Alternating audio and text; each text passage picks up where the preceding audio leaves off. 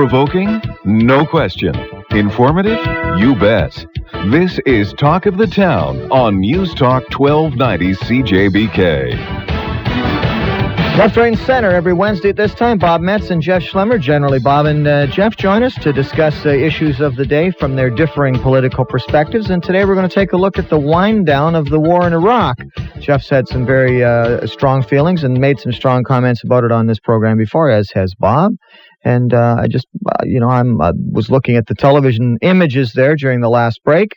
Uh, of the Iraqis in downtown Baghdad trying to pull down the statues of Saddam. Now, again, this may be some, you know, initial euphoria. We don't actually know what the long-term implications are going to be. But Jeff, you were very outspoken in your opposition to this. Do you feel any differently now that uh, that the Iraqis have been uh, apparently been liberated from Saddam Hussein and apparently seem to be quite happy about it? Well, uh, I think everybody in North America that I've heard from the start has said that once the war started, we hoped it would end as soon as possible and with as few American casualties as possible. In fact, with as few casualties uh, at large as possible. Having said that, it's it's remarkable how how things change because I think you know it was only a few weeks ago that we had heard that uh, the reason the United States didn't have to go to the UN on this, even though when the United States started the UN up, they had everybody agree to a thing uh, saying that uh, nobody's going to go to war unless we all agree with it, unless it's self defense the United States said, well, uh, that's the thing here is that this is self defense, that we have to have a, a, proactive, preemptive strike against Saddam because he's got tons and tons of weapons of mass destruction. And that crazy so and so is just crazy enough to use it if he's ever use them if he's ever threatened. So we're going to take him out now because, uh, you know, he's going to attack us sooner or later with all those weapons of mass destruction. And I'm thinking, we haven't heard any language about that lately within, uh, once the war started and they weren't able to find any weapons of mass destruction, it became a war of liberation. The problem with it as a war of liberation is that if that's what it is, then clearly uh, under the UN Charter that the United States had everybody sign, you can't go to war to liberate a country unless everybody else agrees to it. So they have to sort of make up their mind which it is. Having said that, you know, once you win, you make the rules. Somebody talked once about how history is uh, is recollection written by winners, and uh, in this case, uh, there's going to be a euphoria for the next while about uh, about the fact that they've won. Of course, it was never in doubt. Um, you know that this is the only superpower in the world up against a country whose weapons are all from the 80s. You know that since the sanctions happened uh, at the end of the Gulf War, they haven't been able to modernize any of their weapons, nor should they have. I'm glad they couldn't. Um, but it was never uh, uh, in doubt as to what was going to happen. What I find kind of scary, though, now is that uh, now we start to hear Richard Perle and uh, Paul Wolfowitz and uh, James Woolsey and the neoconservatives say, well, next on the list is Syria. Now we have to go after Syria. And I think, well, what are we getting into here? Uh, we had. Well, we're not getting into anything. The Canadians well, aren't doing anything. Well, I don't know. The polls are suggesting Canadians want to get involved in all this. And I had listened to David uh, Halberstam, I think his name is, mm-hmm. who was a an American journalist in the Vietnam War who said, uh, I think we've stuck our fist into the biggest hornet's nest in the hornet's nest in the world. And he said, uh, you know, it will be interesting to see if we can get out of it, uh, or how we're going to get out of it. What is the exit strategy? But I think that the the thinkers who hold sway in the United States right now are thinking this is just the beginning. We had James Woolsey last week give a speech, uh, former head of the CIA, who's going to be the information minister in the new Iraqi government, give a speech saying this is the start of World War IV. Uh, he says that World War III was the Cold War. World War IV is going to be the eradication of Muslim fundamentalism uh, throughout the world. And I just think, holy cow, this is uh, if this is the start, and that's where it's all going. Uh, it's going to be it's going to be a pretty rocky next uh, couple centuries or couple decades. Uh, I don't know what point Jeff is trying to make, but I think, I think the overall point is that you don't go sticking your your fist into a hornet's nest. Um, yeah, you you put your whole body into it and you stay there for a while. I honestly yeah. believe the Americans will be in the Mid East for the next century or so. We've they've been in Europe for the past century. Mm-hmm. They have to be. They're the only civilized nation in the world. So the United States is the only civilized pretty much. Yes, it's the only country in the world that was ever based on civilized principles. No, it was based on a, a, king hand-me-down system coming the other way, top down. The American system was built bottom up from the American Revolution on. Well, if Canada's not civilized, However, are there any civilized European nations? Not in a strict sense. They're all kind of totalitarian, and that's why a lot of them supported uh, the other side in the war, and they've got investments in there. Russia and France and Germany are owed billions by Iraq, and therefore their interest in the war is totally self-interest, no principle England at all. Must be civilized, though. Uh, relative to the others, yes. And compared to us. And but that you know, civilization is a move from the collective to the individual. The more an individual right is recognized in a society, the more civilized that society is. Everyone's not forced to conform to one style of living, one religion, one whatever. That's that's previous stages, you know, pre-civilization. Um, I mean, there's the, the there's barbarians, there's savages, there's these are all levels of, of quote civilization that we discover through history. And some of the world just has not caught up to the concept of individual rights. But the U.S. has sent a powerful message to the whole world community right now. Bush made it clear from day one he's going to fight terrorism wherever he finds it. Well, wherever he finds sponsor states. And when you're talking about weapons of mass destruction, remember more people got killed in two hours on 9 11 by three airliners being smashed into buildings than the first two and a half weeks of the war. What does Iraq have to do with uh, 9 11? Uh, well, I think everything. The first thing I thought when I saw those buildings come down was Saddam Hussein. I thought nothing else. And then all of a sudden they started talking about this guy named Osama bin Laden. I said, what an interesting distraction. And, and, you know, you realize there's sponsor states behind all, all of these activities. Weapons Saddam, of mass Saddam destruction is, can either, be anything. Saddam is either dead or he's going to be dead very shortly. Irrelevant. Uh, no question about that. Irrelevant. So, well, but if 9-11 was caused by Saddam, then won't we have solved the problem? No, because one to blame this whole thing on one man and to blame a whole society's existence. You, you know, former Prime Minister uh, of Britain, John Major, was talking on the Larry King Show one time, talking about how in downtown Baghdad there's between 100,000 and 200,000 basically Nazi Gestapo-like police who do nothing but terrorize the city. That's their job. That's a city almost the size of London. Mm-hmm being implanted in another city to do nothing but terrorize. Well, they're going to be gone now too, aren't well, they? Uh, let's hope so. But that's all. So but, but they, but the they still then? no because they still believe in that philosophy. You've well, got to change the, the, people who were into doing that. Well, no, but if they're gone, then you've got 26 liberated, million well, liberated people. They'll all be on our side. They'll be our buddies. So there won't be a problem. Well, they may be contained, but they're still going to try and organize, and they're going to they're going to turn to terrorism. The That's Iraqis? the only weapon. No, the, the the cliques of the rulers that will still be left. They haven't killed every one of them.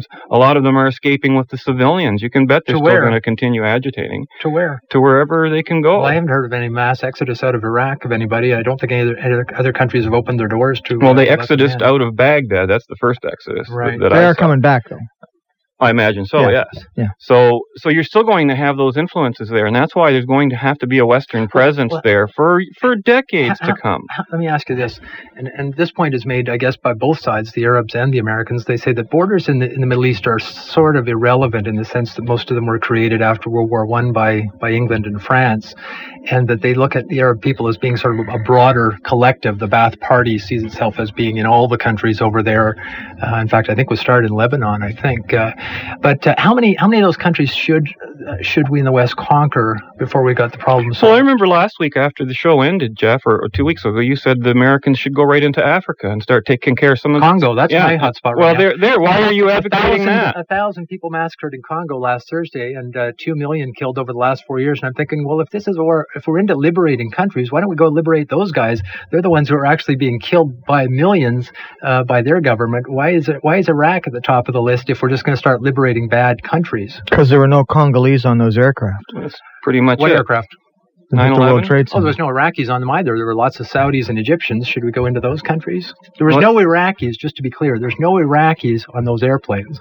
Well, that's the nature of subterfuge and and terrorism is that you are trying to mislead the enemy. So, you know, how do you fight a war when you don't know who's declared it against you? That's why it's an unconventional war from day one. Well, nobody's And declared war anywhere. I think also the message that Bush has sent is we, he's not going to be fooled by that literal concrete nonsense. Well, let me ask you this: if it's the case that there, that uh, as the UN had said that uh, after a decade of inspections there weren't weapons of mass destruction in an any way- irrelevant issue. That Well, was the just finish the UN's issue. Let me finish the question, if I could.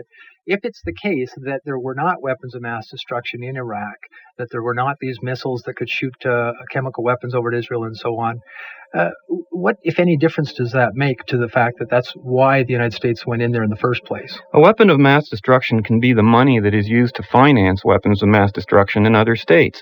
A weapon of mass destruction can be something as small as a packing knife, which is what the terrorists use on so, those so if it turns out they It's didn't the have any, action then that- that doesn't make any difference. Well, in a in previous show again, you said a weapon of mass destruction didn't count until you got to the half million mark. Well, I think No, I never weapons. said anything like that at all. Well- although one thing that occurs to me is that I don't that two million people have been killed in Congo, and I and I don't think anybody's got any weapons of mass destruction over there. I guess they use guns and machetes. Uh, that, that you can certainly destroy masses with with those things. You're right about that. But again, The issue is you had you a may, be, you may dictator be saying there. that it doesn't matter who- what he had. It does, doesn't matter who- whether he's involved in 9/11. It doesn't matter whether he had weapons of mass destruction. He was a bad guy. He oppressed his people. Therefore, we're glad to see him gone. And maybe it's as simple as that. I Jeff, don't know. when the Americans went into Iraq, did you see the monuments they had to 9/11 there? They had that building of, of the Trade Center Tower, beautiful mural painted with the plane smashing into it. Well, I think Anybody that no would question, paint that, that's Bob, such a sick, there are lots sick society that would put something like that on a mural and expect people to admire it. Well, are There's we at war something with their society wrong. now? I guess Well, the other thing is there are a lot of the people in the Middle obviously, that who were not unhappy about 9/11, which is a terrible thing, but that's reality. The fact that some guy painted a single painting, and I saw that painting as well, uh, you know, it doesn't mean that you go in and conquer the whole country. I don't think. I didn't say that was the reason they went in. I'm just saying Well, that's an evidence of what you're you're looking for some kind of justification and terrorism and dictatorship and slaughtering a hundred people a day each day of the year for the past twelve years. Well, That's nobody that's suggests that, that uh, Saddam has done that. Certainly, the sanctions well, have done his, that. his the sanctions. Come on. well, people why have do- starved and people have not. and why were the sanctions placed on Iraq? Like you just to contain him, which it was, which, Which they was- did very which- effectively. So well, I the don't United think it was States that went in there, the newest tanks they had were from the 1980s. They had no uh, planes left. Everything was left from the 1980s. We contained them beautifully and made them a sitting duck, easy target. That's true. Which isn't to take anything away from the American soldiers, by the way. Like uh, fundamentally, we all are in support of the of the American people. But what I disagree with is neoconservative politicians, and there are an awful lot of Americans. well, that's your only disagreement. But having you said disagree that, with them on anything. the other question, though, is that how far are we going to let these guys take us into these other countries? Are we going to go with them into Syria? Are we going to go with them into Lebanon? Are we going to go with them into Iran? They say that the Who's government's we? gonna You have mean to- Canada? yeah, is Canada going to follow the steps? Well, if of- Can- I if don't the- see Canada going the- anywhere. if the the- polls govern, we will be. Well, what's wrong with that? You liked it when the polls Well, said we question. shouldn't. Maybe there isn't anything wrong with that. Should we go? How many Canadians should die to take over Egypt? To take over? Saudi Well, that's How not for you and I to go? determine. That's why one of the key Well, we a criteria of a free get a society vote, is that you have to have a volunteer army. You know, you can't vote someone into I know, but conscription. don't we That's get an to vote for the illegitimate government vote. who decides whether they go or not? Well, we do, don't we? Yeah. Well, and right now we have, and a lot of people aren't happy about that. It sounds like, and and to take away, uh, you know, everybody is happy with winners. Everybody wants to be a winner. Everybody wants to identify with winners. Aside from that, the question is, if these guys, Perle and Wolfowitz, uh, want to seriously go into Syria and they want to go into Iran and they want to just take on, uh, you know, the Middle East in turn in all these countries, how far should Canada go? Well, first of all, you assume it's all going to be military. I don't think it has to be. If the U.S. plays its cards right in Iraq, Iraq will be the example that the other states will want to emulate. You won't have to send armies over there. They'll be sending their Oh, no, no, experts over to learn how have, the heck we you already guys have the perfect example of how they handle it. We have Afghanistan. No, they Afghan- announced they were No, going into that's- that's Afghanistan. They were not- going to liberate a the totally people from the separate Taliban, and they were situation. going to bring them freedom. That was what they said at the time. No, maybe they didn't mean it. I don't know. But that's what they said at the time. They also said, by the way, the guys who did the bombing of 9 11 did come from Afghanistan. That's where they trained, that's where their bases were, and that's where the guy still lives. We have to pause for a moment. We'll continue our discussion on left, right, and center. Uh, I'm going to go ahead and get a coffee. I'll be back in 10 or 15 minutes.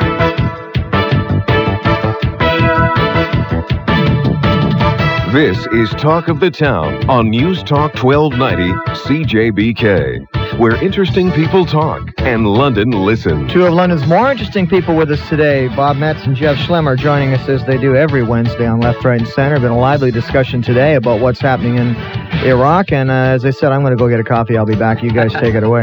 Uh, Jeff, I want to come back again to. Uh, I want to ask you a question that. Relative to what might happen, certainly there, and you've you've mentioned Mr. Perle and uh, Mr. Wolfowitz, but they they are not they are not the crafters of American foreign policy. They are presidential advisors. Uh, Mr. Bush and and uh, Mr. Rumsfeld and, and Mr. Powell are the fellows who are going to make the calls on this thing, and they're sort of the uh, attack dogs, Perle and Wolfowitz. Uh, although they do have the president's ear, there's no question. But do you not see any way that the Americans can turn this to their advantage? Oh, sure. And you know, listen, I there's nobody who's a bigger fan of the Marshall Plan than I am, and with what the Americans did after World War II to, with uh, Germany and Japan, I think that those are the models of how you influence world opinion, and those are the models of how you bring democracy to other countries. It's just been unbelievably successful, and uh, and uh, a couple things. One is that first of all, uh, they were able to to radically change societies that were just fundamentally dysfunctional. Uh, you know, Japan had come up to speed extremely quickly from 1850 or whatever it was when uh, the black ship went into Tokyo mm-hmm. Harbor, um, you know, to a Western style of government, which then was was flawed and uh, dominated by their military. The United States has just done an amazing job, but the way they did it though was by bringing aid rather than by uh, rather than by uh, coming in and kicking butt and moving on. And it, it, since well, wait that a minute, time, wait a minute, they destroyed these countries. Well, so did we. Yeah, no, but and then they rebuilt them. Yeah, well, that's yeah, well, not just their ability to fight; they destroyed the countries on a scale that that uh, that uh, Iraq is. There's no comparison. Well, that's right. That Iraq had nothing like the military capability of Germany or Japan. No, no but they the problem in World War II is that both sides were fairly evenly matched in terms of their military right. capability. Those are the worst, most devastating wars you right. can have. So this isn't that kind so of. So when war. you have but, exactly when one side is so immensely superior, I mean, here the U.S. has proven to the world that they've run a limited and restrained war with with weapons that can target from thousand miles away oh, right through the window they want to put it no, through. It's a, it, oh, that's just changed. It'll end everything. up having been a cakewalk. No, but fundamentally, I would have I would have been put it this way. We keep saying the americans have a chance to turn things around. The americans have a chance to start to change their their uh, way they're perceived in the middle east but they, they haven't done it yet. Where it's a question of when are they going to start. If i had seen in the budget that uh, george uh, bush took to congress a couple weeks ago here's a hundred billion dollars set aside for rebuilding in the middle east you know that would have been a strong show that we're not just there for the war because he did get 90 billion to, to uh, prosecute the war mm-hmm. but he didn't ask for anything for rebuilding. Mm-hmm. and when I look at that, That's I not what I remember. I remember him getting several billions for rebuilding, and he had no. they, they had enough money being poured in to feed Iraq for six months. Well, first of all, the, most of the feeding has been done by the UN for the last decade. But aside from that, even if it is three billion, and I don't think it is, but if it's three billion compared to ninety billion, that's my point. That again, if you're going to come in and rebuild a country that's been devastated for the last decade, everybody says that the country's in a mess. You know, its, its sanitation mm-hmm. is terrible, all these things. Then put your money where your mouth is and say, we're going to put this money up. The other brilliant well, thing about it is, I don't think if I can just finish, if I can just in. finish that, is that the great thing is that this is not a poor country. This is a wealthy country, and you can take it as a loan. So if you give them a hundred billion dollars to rebuild, get the infrastructure back together, get everybody happy with the United States, all kinds of images of happy faces and new housing and so on. This is a country that's got, you know, what is it, a third of the oil reserves mm-hmm. in the whole world. They can afford to pay for it in the long run and pay the United States back. That's a way that they can get people on board and start to show it as a model of democracy. But if well, they don't put that money in up front, that's, that's gonna... there's going to be images of of what we have right now, which is the massive looting, uh, you know, the, the, problems that they're having in Basra, the fact that they can't get water, all these kinds of things. So to me, if I were the states, if I were George right now, I'd say, here's 50, $50 billion. Don't take my word for it. Actions take talk louder than words. And don't take what we did in Afghanistan as but the model, because we're not going to do that do, again. If he does do that, are you going to be satisfied that he's doing the right thing? Well, uh, no, I, I would I disagree with it. I don't think dumping government money into it's going to do it. You want to encourage investment, and to encourage investment, you have to first have the infrastructure and the legal system in place that will prote- that's what the states has to do they have yeah. to create a quote democracy so you have a court system that will honor a contract that will say yes this man has owns this plot of land and nobody else can take it but, but yes if you invest in this oil company we're not going to nationalize it on yeah. you 5 years down the line that's what's going to make those countries boom. But if they stick to their statist ways and their government run and controlled ways, the Mid East is going to be an eternal nightmare. So fundamentally, again, there is an opportunity for them to to turn things around. But again, we'd have to see a substantial change in their thinking. And uh, right now, uh, uh, I read an article in the uh, Independent uh, British newspaper yesterday talking about the difference between the British when they switch into the role of peacekeepers versus Americans. And I've read the same thing about Canadians in Afghanistan. And they talked about how if the Americans are going to start to be respected as peacekeepers, they've got to get out of the tanks and get in and get meeting people and so on. And they mentioned how the uh, the British in Basra, one of the first things things they did is to take off their flak jackets when they go in to do the peacekeeping. Mm-hmm. And they said the reason is because the Arab culture respects courage, and they see them walking in there without the flak jackets and getting to know them. Uh, whereas they said the Americans tend to be buttoned up in their in their tanks with the flak jackets. And I re- heard the same thing, or read the same thing about the Canadians in Kandahar at the airport when they took over the um, security for the airport from the Americans. And they said the first thing they did was the Canadians went outside the perimeter wire and they went out to meet the people in the town around them. And they went out, they struck up a soccer game and and went out to try and sort of develop this relationship. And they said the Americans just don't do that at all. That they they, they feel they have to be behind the barbed wire with the flak jackets and in a, in a hunkered down mode. And there's some good reasons for that. But fundamentally, if they're going to start to be liked in the Middle East and respected and trusted in the Middle East, they've got to come up with funding off the bat to get things going in Iraq again. They've got to uh, get rid of a military government as quickly as they can. Coming in with with uh, a government consisting of generals and the retired head of the CIA, you're just asking for people to be cynical about that. You know, to me, the State Department should be running it and not the military. Uh, and fundamentally, you have to say we realized that Iraq wasn't or uh, Afghanistan wasn't the way to do things. Uh, we've we've blown it there, but we're going to do it right here. I'm I'm really struck by the fact that you you, you, you so you're suggesting the U.S. wants to put a military regime into Iraq? That's, well, I've never heard they, that that's one. That's what they said they're doing. General, well, you have General to do that for the, the first leader. couple couple of weeks or months. Well, it's not going to be weeks. You've said yourself how long they're going to be there, and uh, even General MacArthur was there in five years not for Japan. Run and it. in those days, they had a Democrat in the White House, and they did pour billions into Japan. The, the military government is going to be there for a while. The other thing, no, the seeing right now, military will be the that government. military, it will not be a military government, military just are- as the military, in- military in, have- Europe is not running Europe. the military have brought in a uh, an Iraqi who they're touting as a potential leader, who the State Department and the CIA are both saying, "Don't go there, don't get that guy." And you'd think the Americans would have this stuff worked out in it, in advance. They've got to get these things on message and get people together. But there's a cynicism, I think, in the world that the United States resorts too quickly to to the weapons uh, rather than the hard work of diplomacy. And fundamentally, they can do it. And you know, Americans are good-hearted people. They're Twelve years, good-hearted twelve country. The years most with generous Saddam wasn't country. long enough. They're eh? the most generous country in the world. They have those instincts, but what they have to do is insist that their president follow them. Bob, I'm going to give you the last word today because Jeff's had about two thirds of them so far. Do, I, Well, do you think I feel strongly again, about this? and- and I think it could be a great danger pouring quote foreign aid into these countries because that creates more resentment than it does feelings of well-being. It's again the old the old theory, you know, give a give a person a fish, you can feed him for a day. Teach a man to fish, you can feed him for a lifetime. That's the kind of foreign aid that we should be sending over there to let them know why you know our capitalist structure in the west works why it produces the goods that people are always wanting and explain it to them that you can't have dictators running around taking the resources of the country and misappropriate the, misappropriating them for non-productive purposes and once that message gets out i think you don't have to support these countries they'll be supporting us What do you think? The uh, final question for both of you. What do you think the odds are that the Americans will will do the right thing and turn this into an effective exercise that'll benefit the Good people of Iraq? question, because America is a democracy and the Democrats might get in again. And if they get in again, I don't know how you're going to fix that, and and things will go backwards again. So I don't know how you're going to fix that direction in place for a long period of time when you're when you're talking about a country that can change its own direction. What do you think the will. odds are? Well, odds? Well, I couldn't tell you odds. Um, right now, even though I know that Bush has earned the incredible respect of, of the public right now, um, a post-war president often doesn't get elected, even Yeah, even if his he father. wins. Same thing happened to Churchill. Yeah. I mean, Jeff, what do you think the odds are? Well, I think the odds are a lot better under the Democrats. Right now, the problem is we just haven't seen evidence that the Americans are moving in that direction.